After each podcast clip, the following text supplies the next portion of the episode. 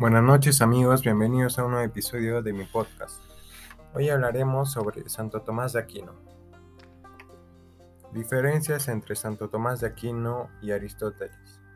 Aristóteles consideraba que el conocimiento proviene del razonamiento, la lógica y las ciencias naturales, mientras que Santo Tomás consideraba que viene del poder divino de Dios.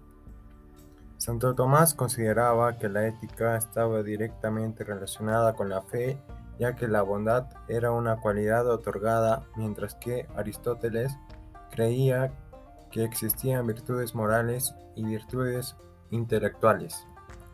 Aristóteles consideraba que el ser humano no poseía un alma inmortal, ya que era escéptico, pero Santo Tomás era cristiano católico que creía en la inmortalidad del alma.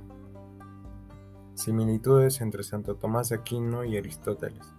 Aristóteles es la de un teólogo con una fuente de doctrinas y tesis filosóficas, cuyo fin principal era sintetizarlas en la revelación cristiana. Santo Tomás comentó la ética nicomaquea, el de anima, la física y la metafísica de Aristóteles. ¿Qué relación hay entre la filosofía y la teología para Santo Tomás.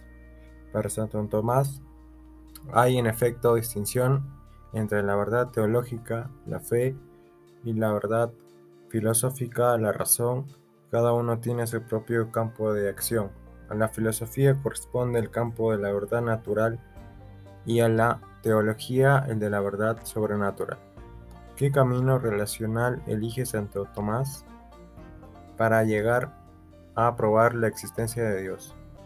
Las cinco vías de Santo Tomás Aquino que demuestran la existencia de Dios son la simplicidad de la divinidad esencial, la perfección de la divina esencial, la infinidad de Dios, la inmutabilidad de Dios y la unidad de Dios. Eso fue todo amigos, gracias.